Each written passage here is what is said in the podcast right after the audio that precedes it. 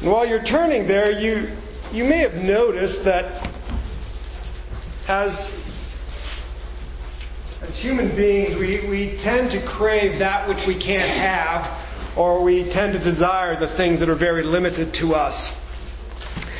Given that we crave that which we don't have and desire things that are limited to us, we should not be surprised that there is a plethora of accounts of the so called missing years of Jesus Christ. You know those years between the time he was born and the time he came on the scene in his ministry. Basically, eyewitness accounts, such as in the Gospels, are very limited, pretty much absent. And so people have said, well, wait a second, we want to know more about what happened to Jesus during between the time of his birth and the time when he was 30 years old and he came on uh, on the scene at his baptism. And so people have made stuff up. and and there's a whole lot of stuff out there that has been made up. For instance, one of the, the more famous is the uh, the infancy narrative of of Jesus given to us in the Gospel of Thomas, which is a late second century document. Um, Thomas did not write it, by the way. Um, some heretic wrote it. And you don't have to go too too far to realize that this is not a gospel account. But anyways, it's the Gospel of Thomas. And it, what you have is you have a very petulant child, a very petulant Jesus. In fact, he uh, he calls his father stupid. Um, after all, he's the son of God. He knows more than his dad, so he calls him stupid. He gets mad at one of his childhood friends and kills him, turns him into a heap of ashes, and, and just a, a lot of silly things like that. And then later on, in about the fifth century, there's an Arabic gospel um, regarding the person of Jesus, and Jesus comes to the town dyer. A dyer is somebody who dyes clothes. That makes sense, right? And so you had your clothes and you wanted them to change colors, you'd go to the town dyer because he had all the colors. And this particular town dyer, his name is Salim, and Jesus is there and he throws all these clothes into the, this one batch of dye. And Salim gets all mad at Jesus, saying, Oh, you've ruined my business and you've ruined my reputation. And Jesus says, Well, just tell me what color you want each garment to be. And he pulls them out and they pull out that color. And so these are some of the, uh, the writings that we have that have so called filled in those missing years. And they're all blatantly obnoxious and uh, fanciful. We do have one historic account regarding the life of Christ between his birth and his entrance into ministry. And we find this one account in the Gospel of Luke. It doesn't give us a whole lot of information. It tells us a little bit when Jesus was 12 years old. And that's about all we have. But somehow, no other Gospel writer considered this of necessity to put in their accounts. But Luke thought it was of such importance that he did include it. And I find it interesting then is what is so important about the life of Jesus at the time of his being about 12 years old that was so important that Luke considered it um, necessary to include in his gospel. And so that's kind of where we're going to go today. Is I want to look at the importance of this somewhat overlooked passage of text. And I, and I wrestled with it. I kept thinking, why do we have this? What's the importance? And, and you know, as I meditated on it and prayed over it, we learn so much about the person of the Lord Jesus Christ in this. And so, here's where we're going to go today. My hope today is simply to look at the account that is given to us. We're just going to read the account and then we'll just go through and make sure that we all kind of understand what's going on. And then I want to draw out three or four or more um, biblical insights that perhaps help us understand the person and the work of Jesus Christ, as well as how the person and the work of Jesus Christ impact our lives and how we live and how we minister to our families. And so that's where I'm going to go today. So let's go ahead and um, let's read our text. We'll begin in Luke chapter 2. We'll begin with verse 39 and we'll go through the end of the chapter. So this is the Word of God. And when they had performed everything according to the law of the Lord, they returned into Galilee, to their own town of Nazareth. And the child grew and became strong, filled with wisdom, and the favor of God was upon him. Now his parents went to Jerusalem every year at the feast of the Passover, and when he was twelve years old, they went up according to custom. And when the feast was ended, as they were returning, the boy Jesus stayed behind in Jerusalem. His parents did not know it, but supposing him to be in the group, they went a day's journey. And when they had began to search for him among their relatives and acquaintances, and when they did not find him, they returned to Jerusalem searching for him. After three days, they found him in the temple, sitting among the teachers, listening to them and asking them questions. And all who heard him were amazed at his understanding and his, under, and his answers. And when his parents saw him, they were astonished. And his mother said to him, Son, why have you treated us so? Behold, your father and I have been searching for you in great distress. And he said to them, Why were you looking for me? Did you not know that I must be in my father's house? They did not understand the saying that he spoke to them. And they went down with them and came to Nazareth and was submissive to them. And his mother treasured up all these things in her heart. And Jesus increased in wisdom and in stature and in favor with God and with man. Our Father, we come before you and we ask that you would open our hearts and our minds to your word. And that you would guide us and lead us, Father God. And that we would be sensitive to your moving, Lord God. Change our hearts and open our ears that we might hear the word of the Lord. For Christ's sake. Amen. Well, the first thing we, we note is how religious his parents were. And it tells us that when his parents went up to the every year to the feast, which would be the feast of the Passover, and every year they, they went up to this to this feast. This was a difficult journey. It was a journey of about 80 miles. I assume they went around Samaria because most Jews didn't travel through Samaria, so they went around Jerusalem and this, or went around Samaria. So this is a, tr- a journey of about 80 miles. Probably took about four days, maybe five days to get there. They probably traveled in a large group, a caravan, and so you think it took them four days to get there. And then the Passover itself was was a one day feast. But then after that, there was a feast of unleavened bread, and that was about a seven day feast. And so there's eight days, basically, of feasting, and then four more days back. And so think about the hardship this would require for somebody if you were a working person and you had to take 16 days off of your work to go down to worship the Lord. So this was a hardship. So we see a great commitment on behalf of the parents of Jesus. And, and, uh, the scriptures tell us that and they were there for the full amount of days, which tells us that they were there for the total the total time, the eight days. See, here's what would happen: is people were required to go to the Passover. All males were required to go to the Passover every year. All right. But they didn't necessarily have to stay for the Feast of Unleavened Bread. So a lot of people would go, and they would go for the Feast of the Passover and stay there one or two days, and then they would go home because after all, there's work to do. But here we understand that the family of Jesus went for the full number of days. They went there for the full eight days. They considered the worship of God that a necessary component of their life, and they went for the full time. So they they did more than the bare minimum. They were pious parents. They followed the Lord exactly, and they did more than just what was required and what was necessary or what would get them by. Sometimes we say, well, what's the bare minimum? We don't say this, but sometimes our actions betray this. What's the bare minimum I need to do to get into heaven? Yeah. Will this action keep me out of heaven?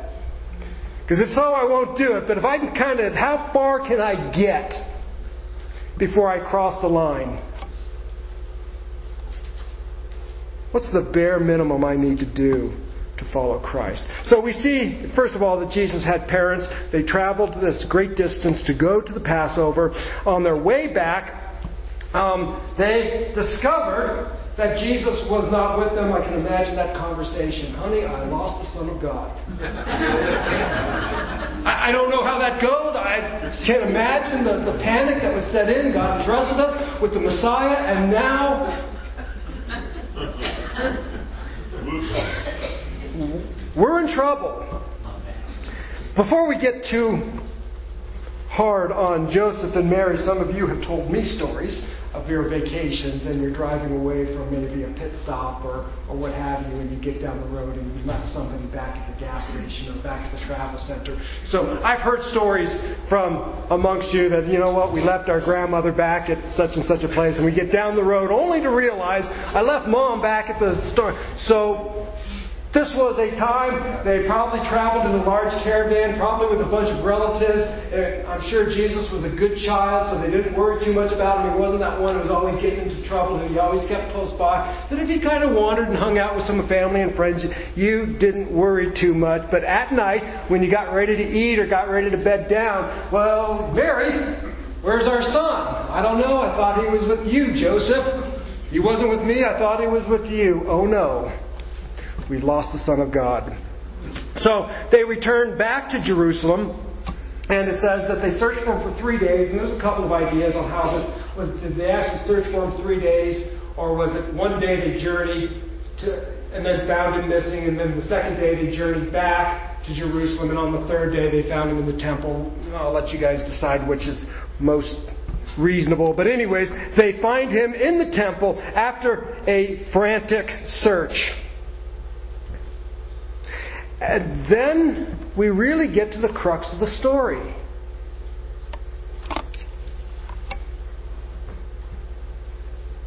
Because here we begin to learn about Jesus' self awareness. What does Jesus know about himself and when does he know it? And his parents say, Why have you done this? And Jesus replies, Why were you looking for me? Didn't you know I would be in my Father's house? And they were perplexed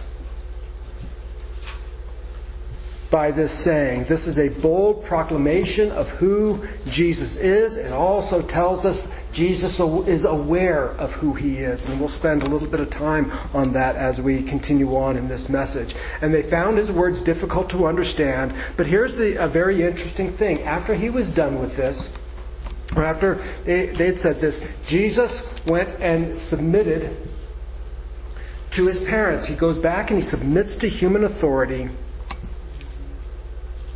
And then he continues to grow in favor with both God and man. So that's just a basic recap of the story. We're all now on the same page. We're all understanding what this account is about. So let's spend a little bit of time unpacking some of these truths.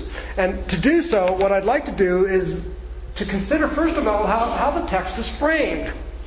And you will notice in verse 40 we, and verse 52, we see these parallel passages. And I think this is going to help us to draw out some of the truths of this passage of text.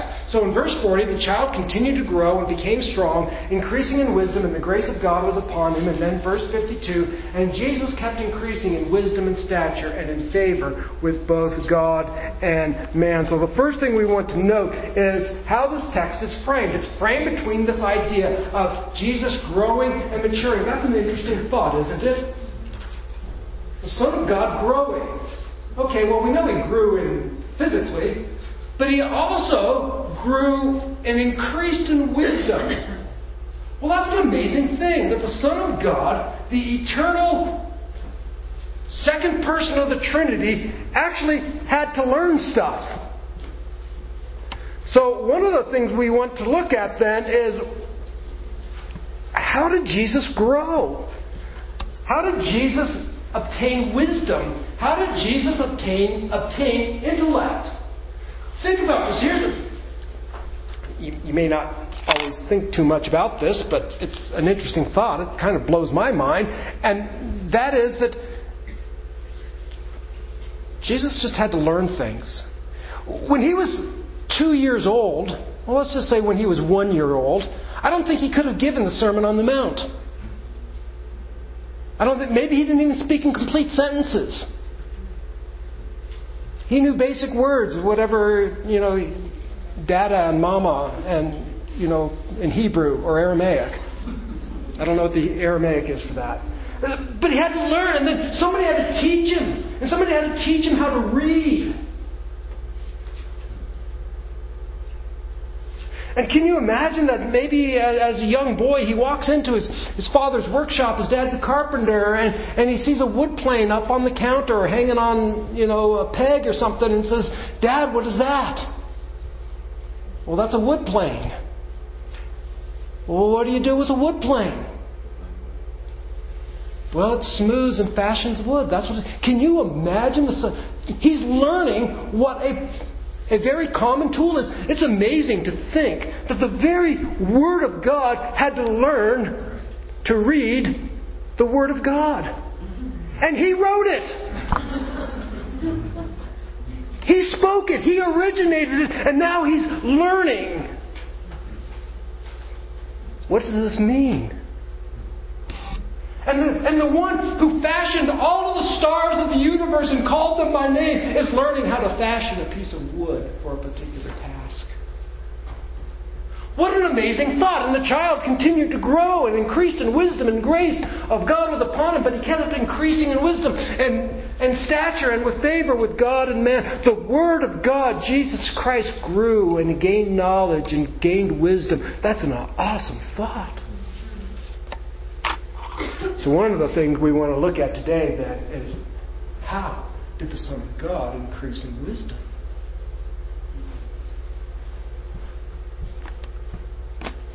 The next thing we, we want to consider is verse 49, because I believe that verse 49 is the central point of the passage. So, this is where he says, And he said to them, Why is it you were looking for me? Did you not know that I had to be in my Father's house? And so here we consider what does Jesus know about himself and when did he know it? And I suppose it's important for us to understand, maybe it helps us to understand why Luke gave us this passage of text. Remember, he gave us this passage, he gave us this, this gospel because he's writing to a guy by the name of Theophilus. And Theophilus is most likely his patron or somewhere, something along those lines, perhaps help support um, Luke. And Theophilus is a Greek name, so most likely Greek, but it's quite possible that a person like Theophilus might question and want an understanding how it is that a child who is committed to God, who is faithful to the law, could be executed by his own people 20 years later. After all, the cross of Christ is a scandal. And we've talked about this before. You and I, we have it on T-shirts and we wear crosses around our neck and we put bumper stickers with crosses and all of those things. But this was a scandal. You would not say that word around in nice society. You would not say cross or crucifixion in nice society. You didn't talk about that at the dinner table. It was such an abhorrent thing that people would, people in polite society would say, let that word never be said. And so, being such a scandal, it would be reasonable to think that perhaps Theophilus is wondering how can a guy who followed God's law, who kept God's commandments so perfectly, how is it that he could be executed by his own people? Well, this verse is going to help us to understand because Jesus makes a bold declaration, one that is opposed um, by many. It's opposed by many today. So before we get to verse 49, let's consider how Jesus grew in wisdom and understanding. Eh, maybe not. Dale, can you flip that? Can you push the, the forward arrow, see if you can get. If not, that's okay. First of all, how is it then that Jesus grew in grace and wisdom. As fully human, he grew in very conventional ways. And one way that we see that Jesus grew, and we've already alluded to in our talk, is that Jesus grew by witnessing how his parents prioritized the Word of God. I'm sorry, they prioritized the things of God. That they put worship at the top of their list even if it required a 16 day journey of no, and that also means little work, no income coming in. They prioritized the things of God. And I know today, you know what, kids may act bored in church and they yawn and, oh, I have to go to church and sit, so boring. We need to consider what are we teaching our children through our actions when we gather together on the Lord's Day for corporate public worship. What are we teaching our children? See, here's what Jesus learned. Jesus learned that his parents suspended work and play in order to prioritize worship. That we will set things that are also important, like work, like recreation, like enjoyment, like whatever, in order to go and worship. Our application here is that kids need to see that Jesus is more important than sports, activity, family, and the like. Jesus grew in grace and in wisdom, and one of the ways he grew is by the example his parents set of prioritizing gathering together for the sake of worship. An interesting article by Thom Rainer I read it a couple of years ago, and this passage text reminded me of it. I think I put the web address in your in your notes. You can look that up. Um, Thom Rainer is um, he's kind of a statistician. Kind of, are you familiar with George Barna? Sometimes people are familiar with George. Thom Rainer's probably a little. He's kind of like a, a, a George Barna, only a little bit more optimistic. Um, and but he tries to take the pulse of what's going on in the church in America. And one of the things that Rainer points out in, in an article um, in regards to the reasons for the decline in church attendance is it's not that there are less people in the church, it's that there are less people committed to weekly corporate worship. Kevin DeYoung also wrote an article regarding this, and he calls them the semi churched. Now, the semi church, here, here's the bottom line. These are people who attend church with great irregularity. These are not nominal Christians. These are not unchristians. These are not, they're not unbelievers. They're not your Christmas and Easter only Christians, your CEOs. These are strong believers who love God with all of their heart, soul, mind, and strength. They are probably members of the church and they love their church. And they, um, and yet they attend perhaps maybe twice a month. Or they come for a couple of weeks and they're gone for a couple of weeks. And oftentimes it's because there are various things going on and activities and events, and so they are in attendance periodically. I guess my question is this what are we teaching our kids? What are we informing our neighbors and our friends? See, our kids learn what we teach them. And the people that we are trying to influence with the gospel, they learn what we, the exa- from the example that we give them.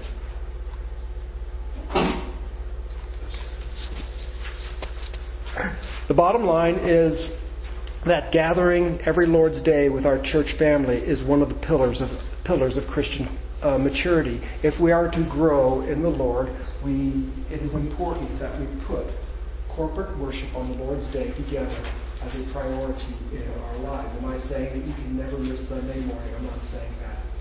All right, I'm not trying to make this legalistic. I know people say, well, you know what? We don't go to church. We are the church. I know that. You're to be in church, though. God has called us to be together as a community. All right? That's just the bottom line. You can't get away from Hebrews 10:25. You just can't. All right? There's no example in scripture that would justify well we just go whenever we feel like it. Corporate public worship. Your church needs you and you need your church. That's why he gave us a church. And I know you can say, well, you know what, we're not saved by going to church, and I'm not implying that. Don't go out of here saying, Pastor John says we've got to go to church if we want to be a Christian. I'm not saying that at all. You don't have to read your Bible and be a Christian. There are a lot of things you don't have to do and you can still be a Christian. I'm talking about what does it take to grow and mature and to be strong in the faith and to be grounded. That's what I'm talking about. Because after all, if we are not growing as Christians, then I would suggest maybe you might want to question whether or not you have been redeemed. Because I believe that a, a Christian is one who is growing, who is maturing, who is um, getting stronger.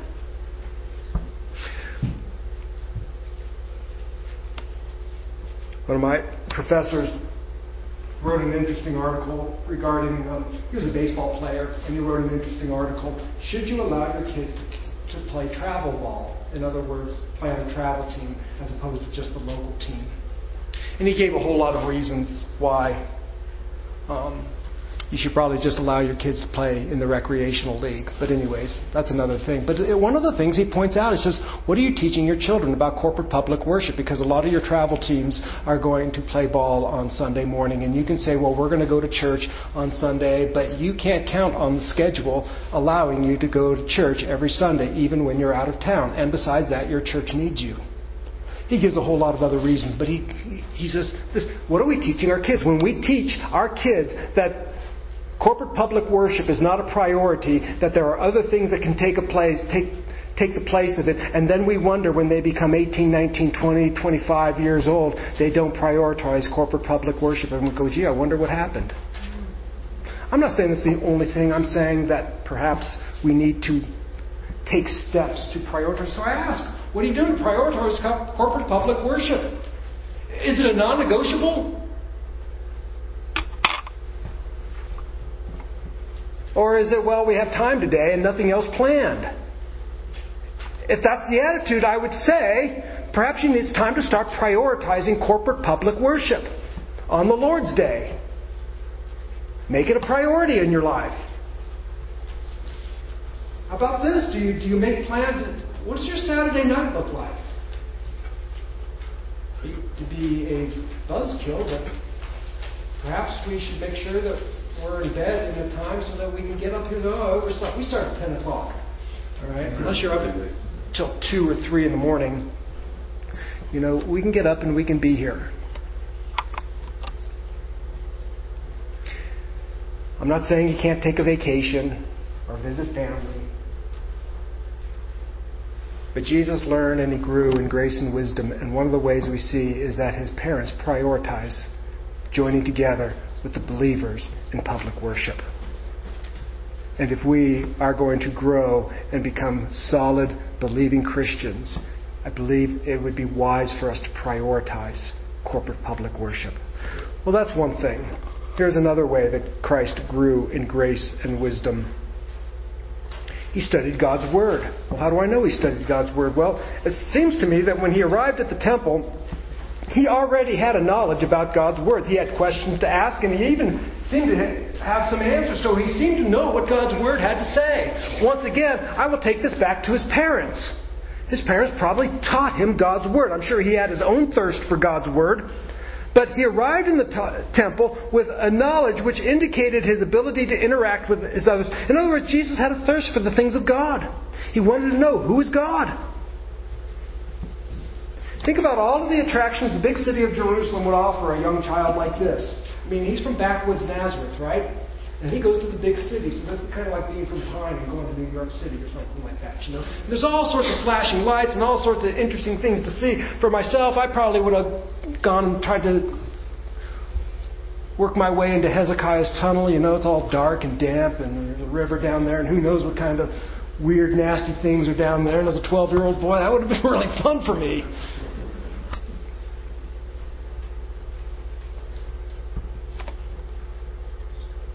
Of all the things that the big city had to offer the child Jesus Christ, the thing that held his greatest attention was the temple of God where God was and where God's word was being taught. And so, first of all, one of the things that helped that contributed to the growth of Jesus in grace and in wisdom is his study of God's word. Now here's the thing. Growth takes time. It's interesting because when Jesus comes to the temple and, and he's sitting around and all of these religious folks are leaders are, are they're talking, he's asking them questions. It's a 12 year old boy, by the way. Isn't it interesting that Jesus is asking these people questions?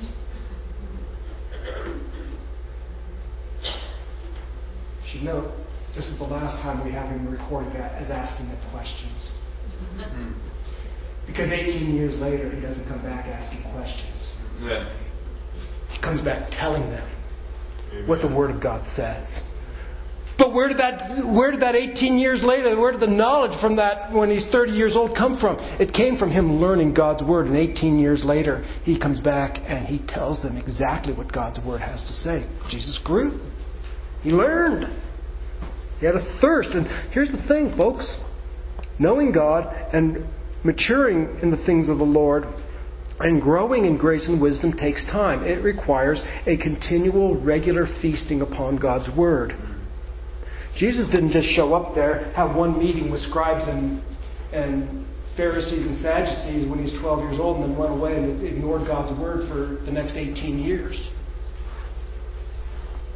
He had a thirst for the things of God, and he knew God's Word backwards and forward. I know he's the Son of God, and he's smarter than all of us.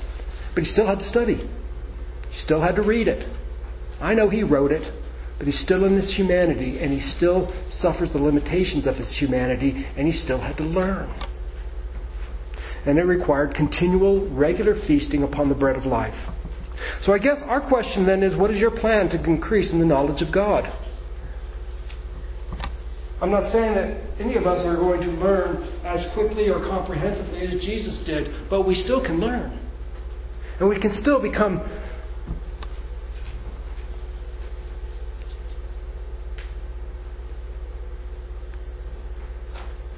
well versed, pun intended, in the things in, in Scripture.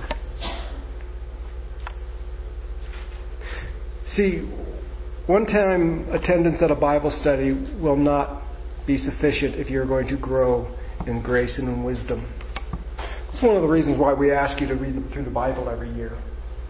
And there are little sheets in the back. Is it because you're going to be like earn brownie points to heaven, or God is somehow going to bestow more favor upon you or love you more. No, God already loves you enough that when you were a sinner, Christ died for you. All right, so He already has loved you enough.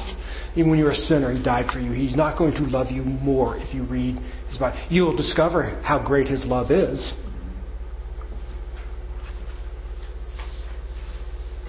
We do that so that we are regularly in in communion with God and regularly studying His Word.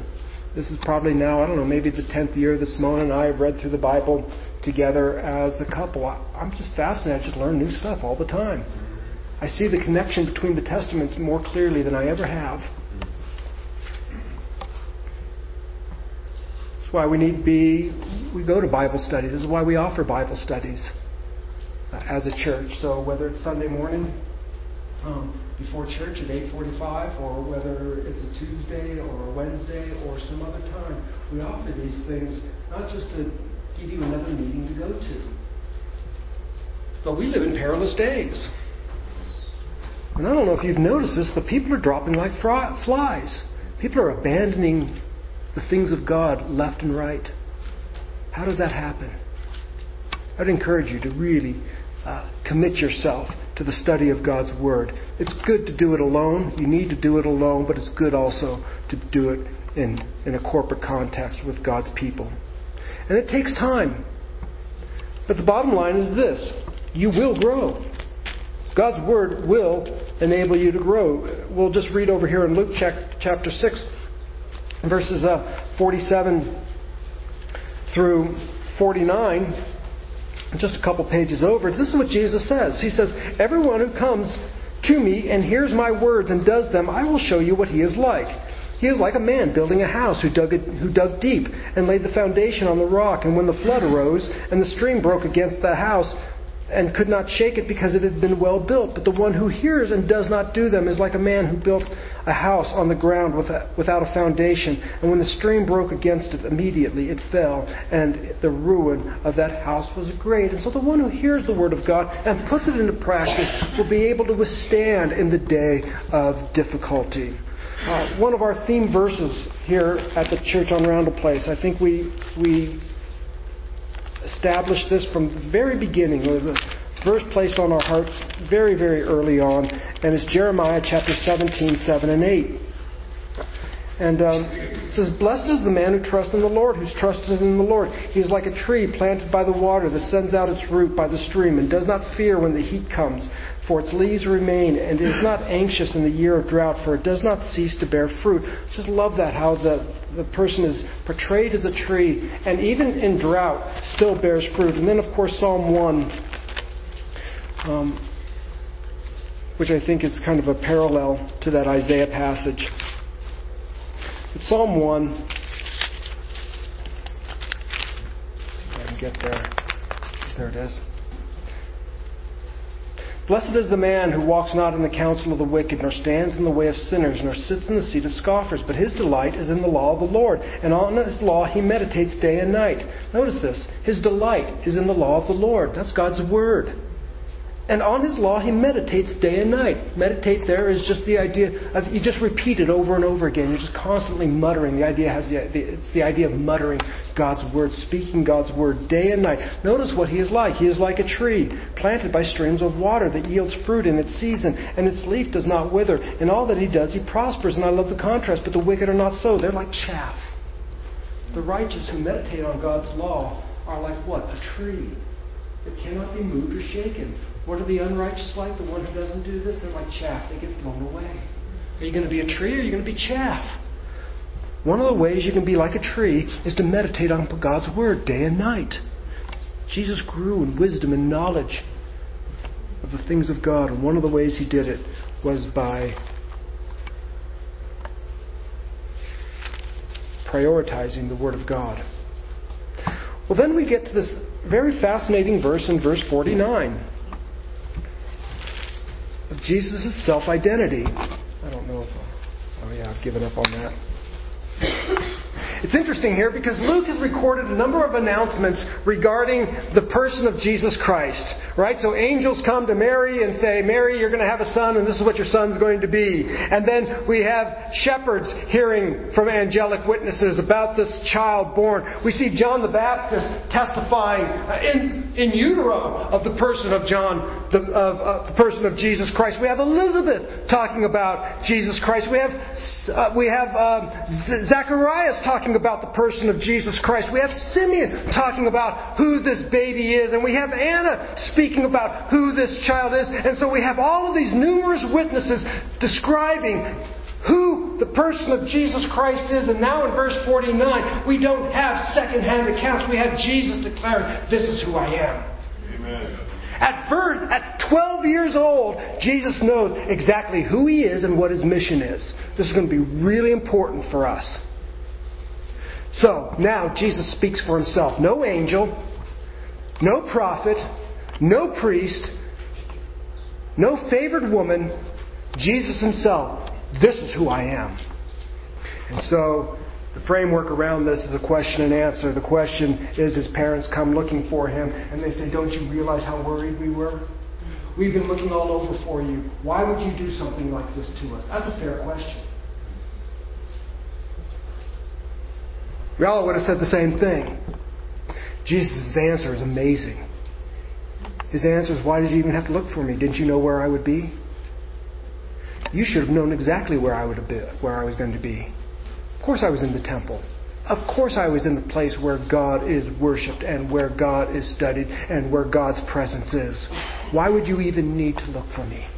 And here's a very interesting thing that Jesus says. He says, Didn't you know I had to be in my Father's house? Not just I was in my Father's house, or didn't you know I was going to be here? I had to be. It was necessary that I be in my Father's house. First of all, Luke uses this term, had to be, or it was necessary, when he's setting forth the mission of Jesus. And you can see a couple of references there. These are all the things where Jesus says, It is necessary. It is necessary for the Son of Man to, to be crucified. It is necessary for the Son of Man to do such and such. It is necessary because these are all things that outline the mission and purpose and person of Jesus Christ. And Jesus is now, this is the first time he uses that phrase, It is necessary that I be in my Father's house. And here, when Jesus says, I had to be in my Father's house, we, also, we learn that Jesus did not come to do his own will, nor even the will of his parents, but he came to do the will of his Father. And Jesus now declares the necessity of being in God's house. It is the place where God's presence resides and where instruction of God is given, and I had to be there. And Jesus sets uh, God, his Father, as his priority, even above his parents. God's purposes are first. The Father's purposes come first. Jesus understood his mission. He understood that God was his Father and juxtaposed this against Joseph as his father. This is no slam against Joseph. I believe Joseph was a very good man. Joseph did a great job. This is the last time we hear about Joseph in Scripture. I'm sure Joseph was a good, holy, and righteous man, but he was not Jesus' father.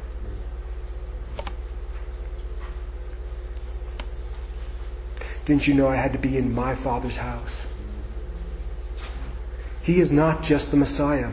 He is the Son of God. There is a filial closeness with the Father that is going to become a stumbling block for many down the road. But here we answer that question. Why is it that a child who loves God and keeps His commandments can be crucified 20 years later by his own people because of this statement right here? God is my Father and I am the Son of God.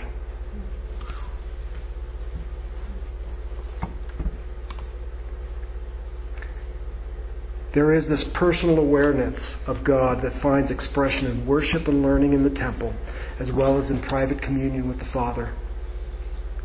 So Jesus knows exactly who he is, and Jesus knows what he's doing. 12 years old.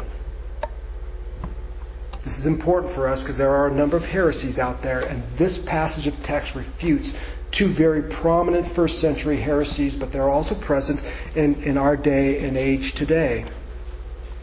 And the first one is the heresy of it's called Docetism. I think that's in your notes. Just a fancy word, but it basically it denies the the humanity of Jesus. You need to remember that today we often argue for the deity of Christ and people have no problem with Jesus being human, but in the first century, people struggled with Jesus being a human.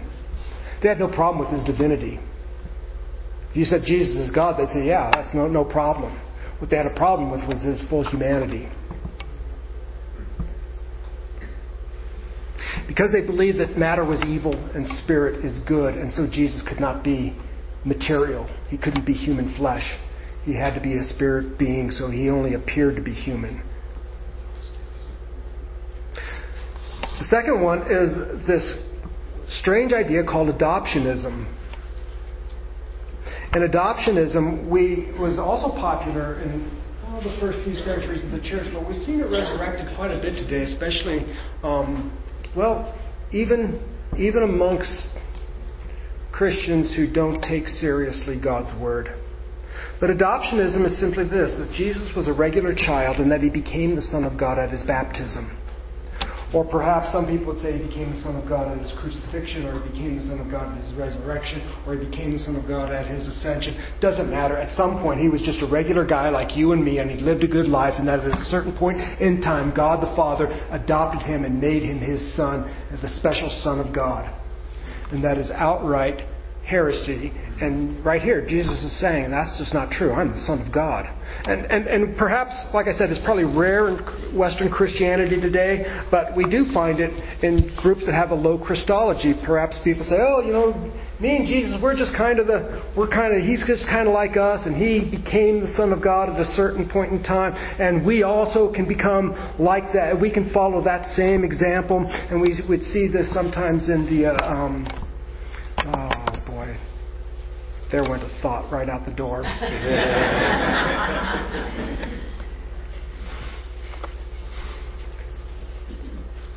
but caution the groups that have a low view of the person of Christ